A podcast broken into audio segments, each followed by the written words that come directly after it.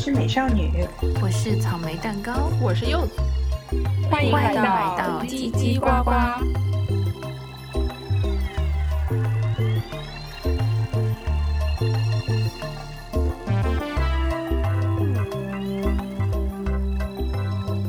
今天这一集呢，我们想来聊一聊有一件，就比如说小时候遇到的一件很小的事情。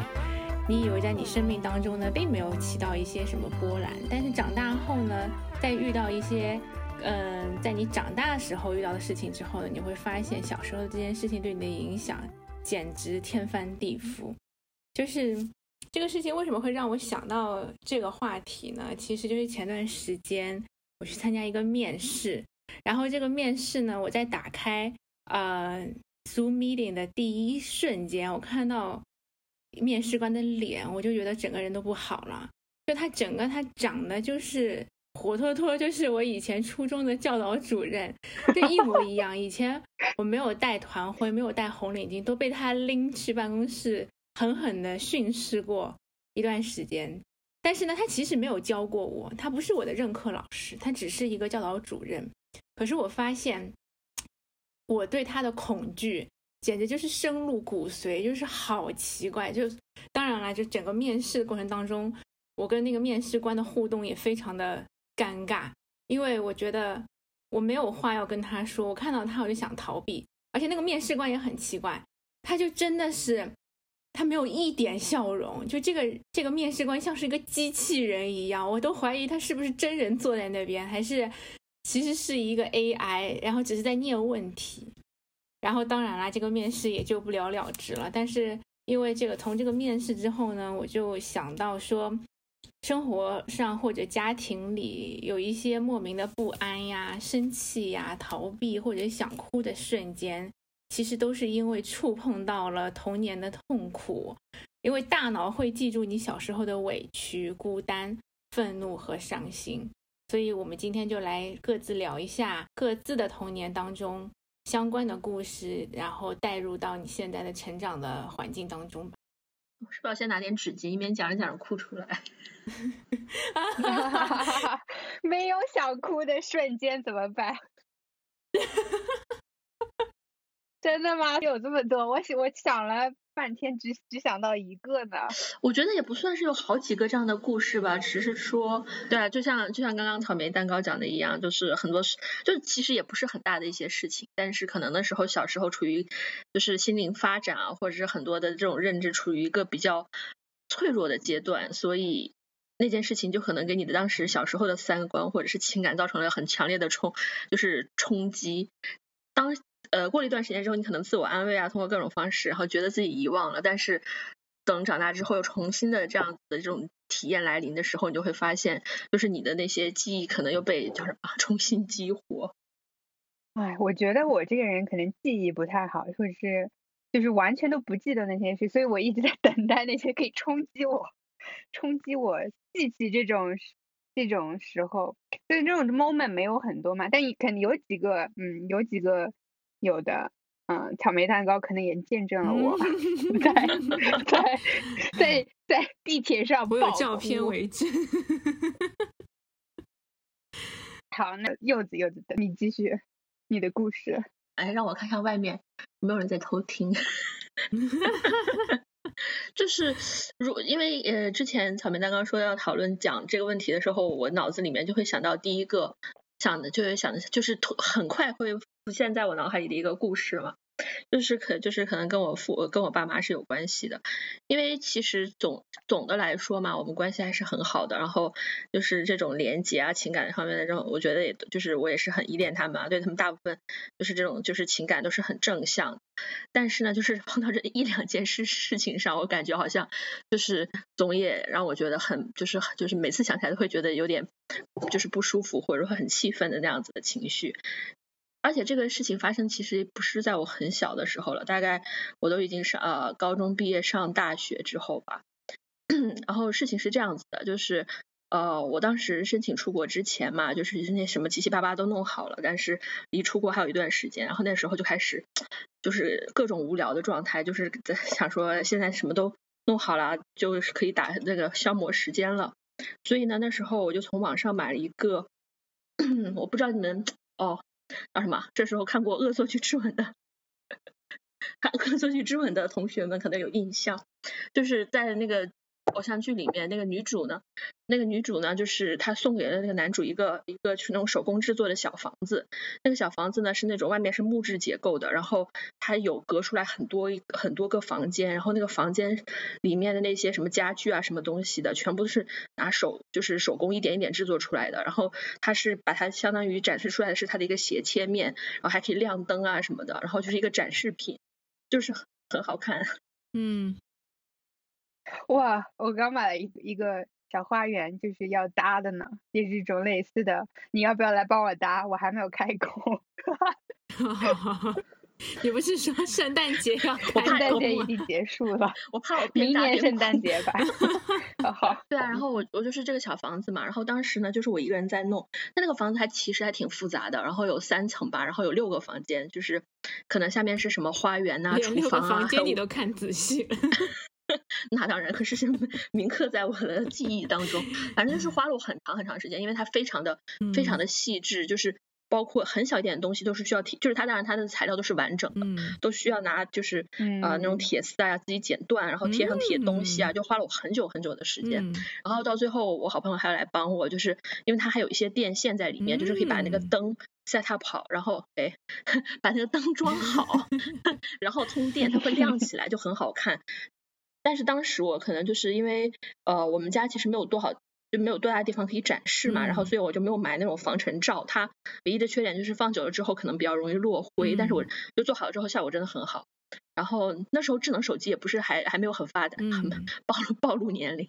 那个时候智能手机没有很发达，所以我就没有拍照片或者视频之类的，就大概拍了一张照片吧，然后就放在了家的书房里。然后后面我就就就是出国了嘛。然后刚好每我每年只有暑假的时候回去。啊，你回国的时候对我我只有啊，但是我暑假每次一回家的第一件，基本上放下行李的第一件事情就是冲去书房看我的小房子。然后结果有一年回去的时候，哎，我就发现我的房子不见了。嗯。然后呢，我就问我爸妈，然后他们的神色就有点在闪躲。哇，他居然还闪躲。然后我就说，对，我觉得现在可能。可能造给我造成更大的伤害是他们的后面的一些反应，以及呃他们对待的这样子的，就是对待我的这样子的一个态度吧。然后呢，他们就很轻描淡写的说啊，我说我爸爸有一个好朋友，然后说他那个女儿，呃，就那时候我已经上大学了嘛，说他女儿还很小，大概小学的是小学吧，然后来我们家玩，然后他就看到了那个房子，他就很喜欢，然后我爸就把那个房子送给了人家。我的我就是这边，我想插播一下美少女的表情，她整个五官都要飞 哇！如果是我，就 什么怎么可以这样？对我我我就我当时我就觉得会非常的就是愤怒，但是就是我当时就很生气嘛，然后我就说我说我说我就是我就我当下就表现的很生气，然后我就说呃第一这是我的东西，你不询问我的情况下，你为什么要把人送人？我说而且我。更让我伤心的是，他把它送给一个小孩，因为我觉得那么大的一些，就是那么就比较那比较年纪比较小的小朋友，他可能不大会爱惜这些东西，他有很有可能回去就把它给拆了，或者是怎么样。如果跟我一个年龄一样大的，他可能拿走了之后，可能会比较好对待他，或怎么样。因为我觉得我就是倾注了很多的心血在里面，然后就是呃，然后我爸妈对我的那个就是对我的生气的反应，他们呢，就是可能我们家的这样子的一个就是那种呃。怎么说呢？这样子的一个文化或者说交流的一种方式吧，他们就会觉得，呃，可能他们心里会觉得自己自己做错了，他们没有想到这个房子在我心里非常的重要。就是我虽然过了很多年之后，每次回到家我都会先去看那个房子。所以他们他们当当他们发现这件事情的时候呢，他们心里可能就是也就是可能会觉得说啊，惨了，竟然 这件事情这个事情对我很重要，我他他们竟然把他送走了。但是如果他们当时呢，就是。呃，有跟我表达歉意啊，就说，哎，我真的不是很知，就是我真的不知道这件事情对你这么这么重要，我们真的是非常的抱歉啊，我怎么样回去，如果进行一个弥补的话，我觉得我可能就是再给你买一个，可是让你再重新做一遍，帮我做还差不多，就是，哎，那他们知道你每次回国的时候都会去看这个东西吗？知道你有多喜欢？但是他们可能觉得啊，我是不是上大学已经长大了？这时间又过了这么久，他们是不是觉得我已经忘记了？所以，所以他们就就是，而而且当时的情况下，就是可能就是父母又觉得说，哎呀，那么小的朋友来，小小朋友来家里，又很喜欢这种东西，然后他们又不好意思拒绝，就是可能就是很多父母他们觉得，嗯，并没有就是非常像尊重自己的东西一样尊重孩子的东西。嗯，就我很生气嘛？他也说，哎呀，生气什么呀？这个东西他他就是他就随便找了个理由，他可能也会觉得说，呃，给自己开脱这样。他说放在家里，我还我还我还嫌它落灰呢，就会让我觉得哇，很受伤。对你不仅就是做出了伤害我的行为，你的态度还会加重了对这样的伤害。就是你没有意识到你自己做错了，还找了一个非常很轻轻很轻飘飘的理由给自己开脱。所以就是这件事情就一直让我。就是叫什么耿耿于怀，但是这种事情怎么说呢？嗯，我也很，我也就基本上没有跟我爸妈提起过，因为，嗯，就是怎么说呢？我是觉得他们是那种，就是在情感上不是很细腻的父母，因为就算我提起来，他们可能也会觉得说，哎呀，你们，我我就是我可以完全想象到他们的反应，他们可能会说，哎呀，你们现在这代小朋友啊，就是啊，叫什么，想的太多啊什么的，那这这件事情有什么关系？那不就是一件玩具吗？就是他会。就不会反思自己，然后他会，并且会用他的 行为再再次给你一重暴击，然后我就觉得说，哎，那我何必呢，对吧？但是后面每次我碰到一些就是关于讲就是类似的吧，就是那种手工品啊，或者是说自己付出了很多心血的完成的这个东西的时候，让我想到这些事情，当下我就会又想到当时那种让我觉得很愤怒或者说很很伤心的事情。就每一次你遇到相同的情况，你都会。再带入到这件事情当中去。对，而且最搞笑的是，类似的事情在去年的时 时候发生在了我爸身上。真的吗？就是然后当下，因为当下我爸他非常的生气，然后所以我我当时心里其实想在想说。对，我当时很想跟他说，终于等到你了。很想跟他说，你你你你你如果还记得我的房子的话，你应该能够理解我当时的情绪。就是我快速讲一下，就是其实很简单一件事情，就是我我爸是一个很喜欢看书的人嘛，所以他从小的时候他积攒了很多书。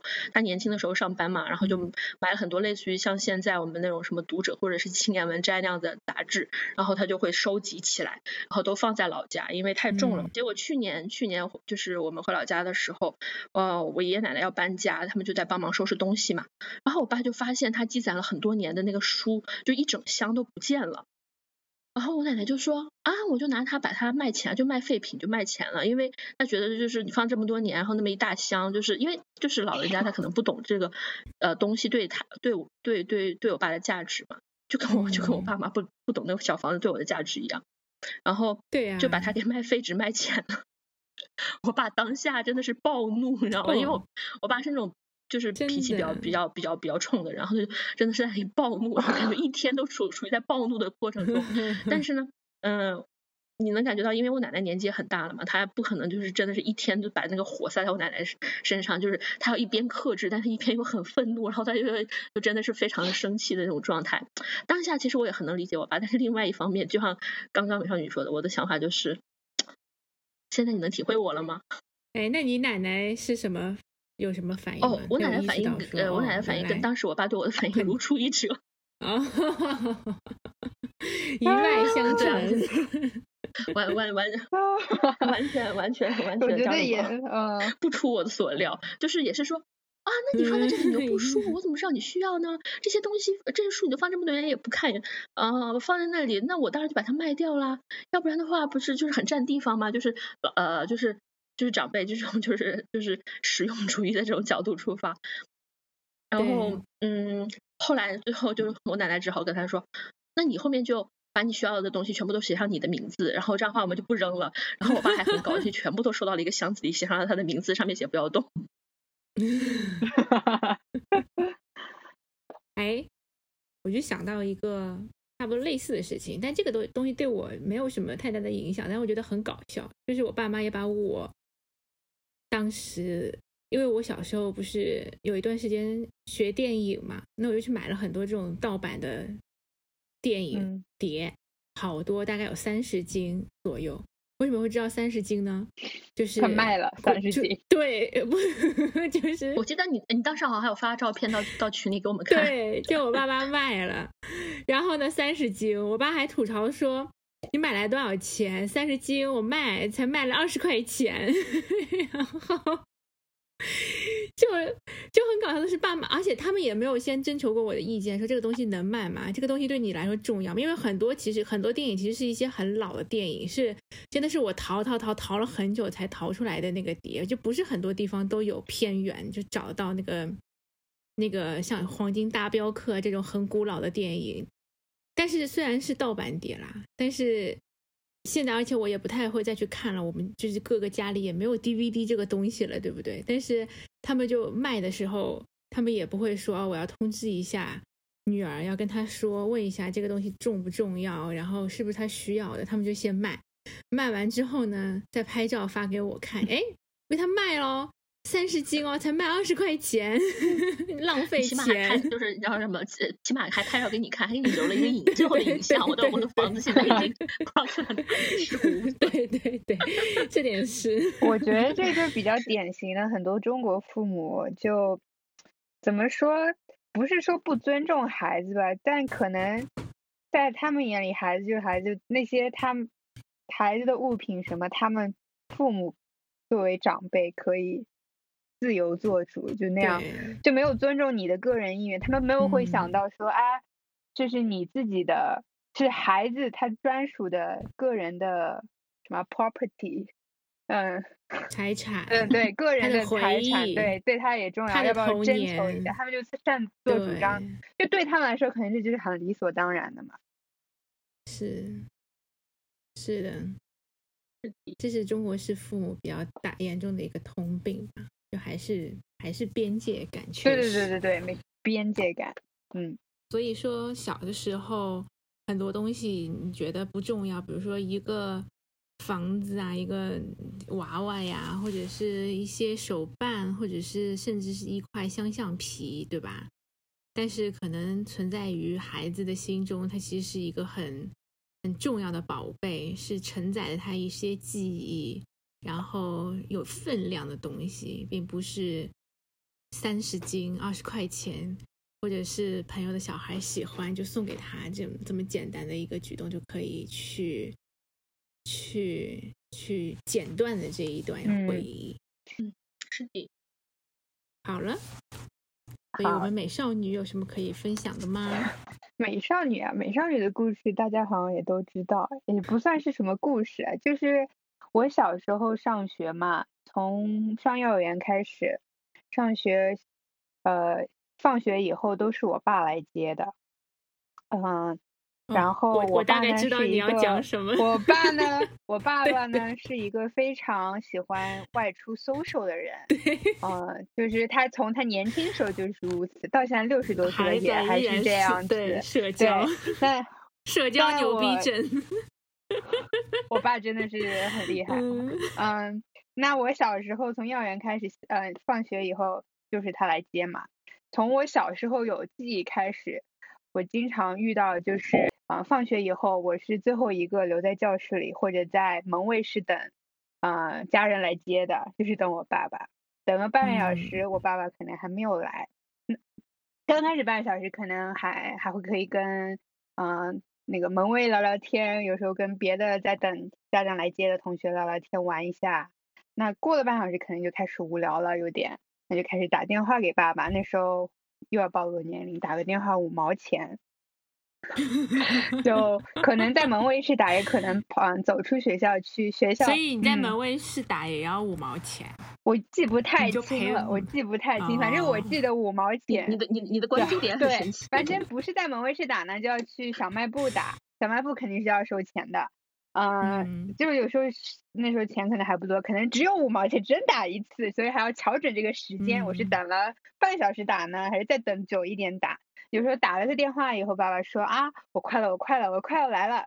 好，你快要来呢，你就挺开心的。过了半小时还是没来，那那这就是我留存在我记忆当中的，就是从幼儿园可能到小学、中学都是这样子，经常会要在晚上等到我爸很晚来接我，然后就会在电话上听到他承诺说啊，我马上就要来了，再等我半个小时，就是半个小时以后还是没有来这样子。这是我的一个点，然后呢，这么多年过去了，这就是想到就会觉得啊，爸爸怎么那时候是这样嘛？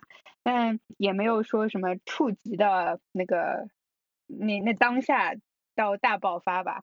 然后突然呢，前几年前呃有一次我刚刚失恋，然后呢就想找呃几个同 几个朋友一起出去吃个吃个饭，就是散散心嘛，周末。好。然后其中有一个女生呃。另外一个美少女，好，另外一个美，另外一个美少女，好，另外一个美少女呢，就是以呃，可能作风跟我爸爸有点类似的感觉吧，嗯嗯，对对对，人家现在他现在已经改了，我想说的一个结局是，经过那件事情之后，他现在。基本是能接电话的状态，应该也不是因为我被我我而改的吧？是另另有高人指点。对，那另一个美少女呢？就那个时候，她就说：“哎，我可能我们定好几点几点要见嘛，在餐馆。那我们在出门的时候，在地铁约着见面。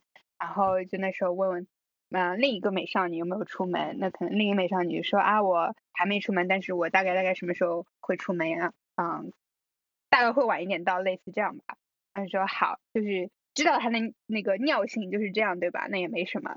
然后我们那时候就在就想说，那你既然可能晚个十五分钟出门，那我们不然就在地铁站等你吧，因为地铁还挺快的嘛。只要他过十五分钟上了地铁，马上就可以到我们嗯准备出发的地方了。那就在那儿，就在我们就在那地铁那儿等他。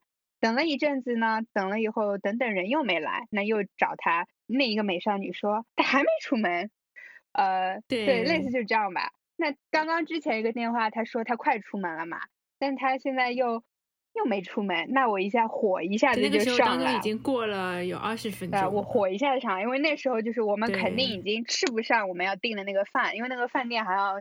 是之后马上要关门之类的，我们就赶不上我想要心心念念吃那个饭店。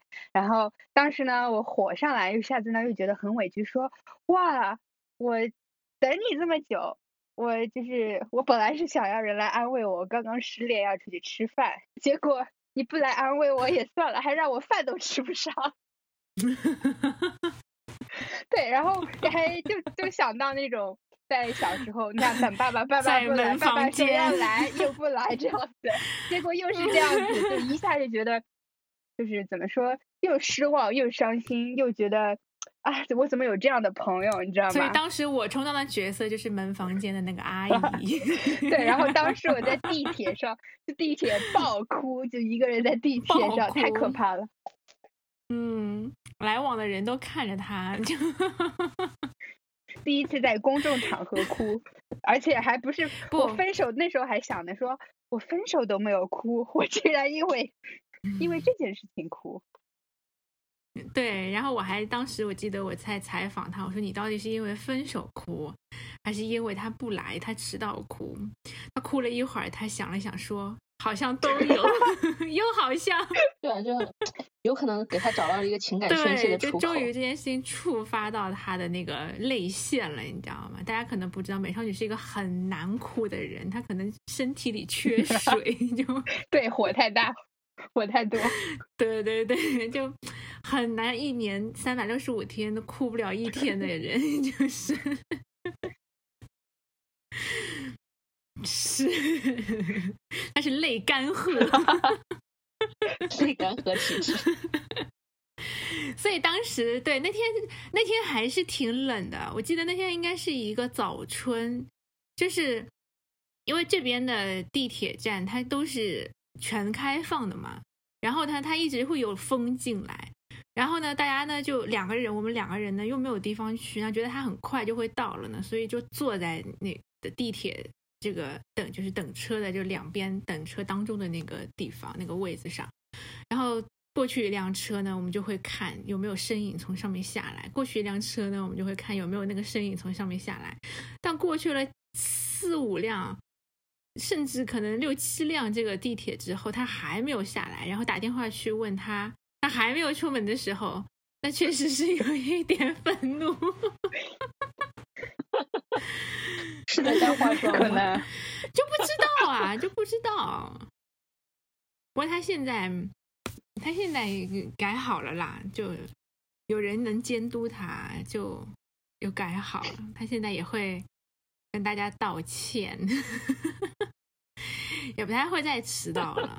反正，对啊，就快迟到的时候，反正他有人给他飙车。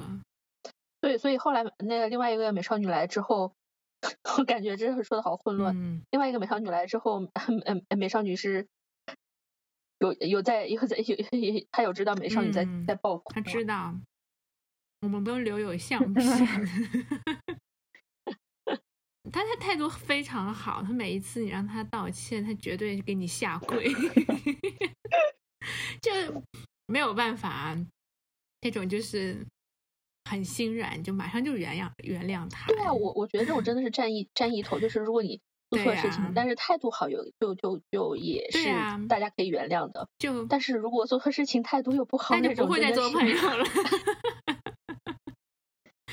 他当下道歉之后，我们就被那天哭暴风哭泣的美少女，就是马上就笑了，就是又哭又笑，你知道吧？就后面啊，连着一个礼拜就下大雨啊，就果然就老年人说的就是对啊，又哭又笑，就是要下雨，冷不丁就出来一个，是冷不丁 就来一个，所以其实确实是，就是其实童年呐、或者幼年的时候，甚至有可能在你胚胎时期经历的事情，对你长大以后的性格啊，或者交友啊，然后选择的职业方向啊。嗯、是不是要去冒险呢、还是在你的城市待着呀？嗯，都会有很重要的关系，对不对？哎，是呀，我感觉这种真的是父母对于孩子的这个影响实在是太深远了，让即将当妈的我瑟瑟发抖。这就是另就可以另开一集，对另开一个话题。就就发现 我从来不会丢我女儿的任何东西，另一然后家里装满了各种垃圾，每个都要问这个也这这个要要这个要留着吗？这个要留着吗？哦，不行，好的，留着。哎，你这么一说，我突然想到了《蜡笔小新》里有一集，他就是讲这么一个话题，就是说到，就是他们有五个小朋友嘛，然后呢，有一次，呃，幼儿园做了一些手工。然后呢，这五个小朋友的妈妈呢，处理这些小朋友带回去的手工，就是非常的不一样的态度。正南的妈妈呢，就是全都给他收集起来，然后呢，他正正南做的任何的呃手工啊，破叶子呀、破酒瓶啊，他都拿一个小盒子就给他装起来。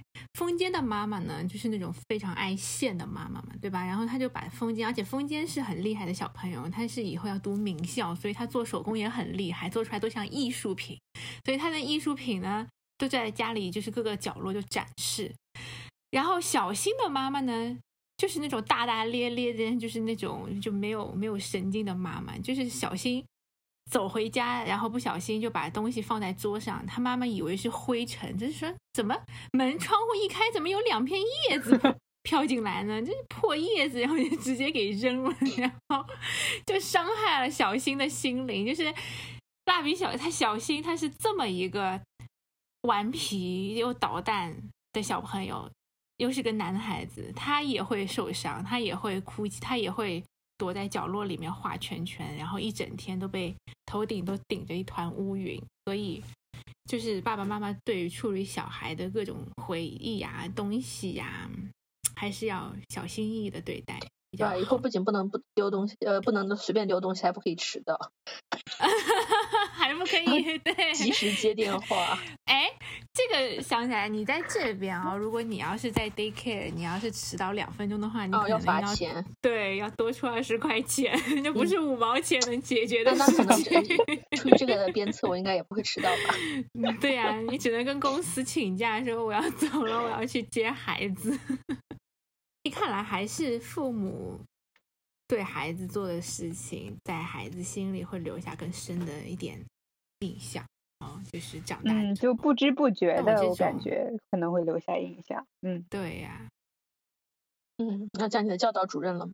对呀、就我好像其实，我觉得我脑我回想起来，就那天面试完之后，我就开始在想嘛，我回想之后，受到我就发了巨大现在的冲击我的人生当中，对，在我的人生当中，其实后来对我影响很大，就是包括可能，嗯，我不是很，就是我的性格上面一些缺陷，都是跟我老师，就我各个时期不同时期在学校里遇到的老师对我的反应是有很大关系。就是我感觉有一些，比如说我的初中老师，我初中读的是私校嘛，所以我初中老师就比较看钱。就是对于爸妈送，就是送礼物的爸妈的呃孩子，就比较更上心一点。我妈的这种大条的神经，他不但不会去跟老师送礼物，他连家长会他都不去的，所以，所以老师呢，就我总感觉就是这个班级有我没我就差不多，我永远是一个透明人，就在班级里我也没有当到过一个什么比较重要的职务。然后也不算是那种问题少年，就是属于是五十个人当中最透明、最透明的小透明体。但是即即便这么透明，我觉得就老师有时候说的一些话，做的一些事情，对我的就是人格、对我的价值观的形成还是非常非常厉害。就包括我幼儿园的时候，有一次好像折纸，然后呢，第二天要把作业折纸带去学校。但是我妈妈那天加班很晚，因为这是是是是一个亲子作业，是需要父母和孩子一起完成的，那就没有折。他他很晚回家，那我就没有折纸。然后第二天我就没有没有带作作业回到学校。然后老师就是无意中他就说了一句，他说今天没有带作业的人，明天都给我重新做五十遍，就折五十遍带过来。然后我以为他这个就是圣旨。然后我第二天回家的时候，我就跟我妈妈说这个东西要做五十遍，所以我们那个时候那天我们两个人就连夜赶工一样在那边做做做做做。然后我记得我我当时才幼儿园，就按理说我以前都是九点就睡觉的人，然后那天我做到晚上两点，跟我妈妈两个人。然后第二天，对啊，第二天我就捧着这么五十个折的东西去学校，但是发现老师压根就不记得这件事情。他压根就没有收上来，所以这这件事情对我影响也是极大。就是我觉得一定要守信，我特别特别不喜欢，就是你答应过我的事情，或者你说过的一句话，你之后没有实现、没有完成，或者是因为我会当真，我会认真听。然后这种类似的事情吧，就是在后面陆续的求学过程当中。又发生过好几遍，哎，为什么我都是被老师所伤呢？我妈到底把我送去了什么样的 惨无人道的学校？对啊，就类似的事情好多，我就觉得老师真的，哎，为人师表，求求大家一定要对自己的言行负责。真的，我因为我觉得那时候真的是很多时候小时候，不管是幼儿园啊、初中，我觉得乃至是高中吧，就是很多时候因为。心智发展还不是很成熟，他的呃，就很多学生对于自己的评价或者是什么，都是来源于老师对他的一些反馈，所以就是可能老就是成年人觉得说我无意无意的一句玩笑话，或者说很轻描淡写的一句话，但是可能就会在学生的身心里面落落下很大的这个烙印，然后并且会影响他可能对于自己的一些认知吧。对，就包括可能我现在性格上，我觉得。我可能很是是，我是一个好像很需要别人肯定的人，但其实不需要这个样子，就我自己肯定我自己就好。但是我好像还是，就我一方面在跟自己说你不需要这些外人的肯定，一方面又在追你说你们要对我肯定，就是，对对对，就是。就包括那天面试的时候，我就很想要那个面试官，你稍微点一点头好吗？你眨眨眼也可以，你至少跟我有一点互动。所以，哎，真的是，嗯，蛮蛮神奇的这些东西。对，我觉得小时候的事情，不管是跟父母啊，还是跟老师的那些被影响的一些事情。就是影响到我们现在为人处事或者的情感需要，还有怎么说你表达情感、情感的所需需求和怎么喜欢表达情感的方式，都至关重要。然后这个这些又作为影响，就是你工作啊，就那个什么为人相处啊，下一代啊，各种各样的，对吧？的基础。对呀，我觉得以后如果我有孩子的话，我肯定时不时的要问他一下。他们班上的老师有没有做一些 奇怪的事情，说一些奇怪？因为那天纸和就是折纸这个东西，我回家我也不敢跟我妈妈讲，我又不敢跟我妈妈讲，我也不知道为什么，我不想我不想让她也伤心，因为她那天也跟我一起弄到半夜两点，然后早上她要送我去上学，然后她自己要去上班，所以我那天是可能是我第一次。骗我妈妈，就是说老他问我，他说老师有收上去吗？我说老师收了，而且老师就夸我剪的很，就折的很好。但其实老师根本没有那一袋纸，就一直放在我的幼儿园的储物柜里，放了整整一个学期。到大扫除的时候，我自己默默的拿过去扔掉了。那个时候我才幼儿园，我就觉得天哪！就是我现在回想起来，我就觉得这小朋友也会经历很多事情。小朋友也会有他的喜怒哀乐，小朋友也是会悲伤。小朋友当然会悲 伤啦，就是你就会看到，就是像微博啊，或者一些社交平台上面，就会有一些漫画，然后画一些小动物或者可可爱爱的小朋友，上面配文，就是说原来小朋友也会有烦心事什么之类的，就觉得很还挺温暖。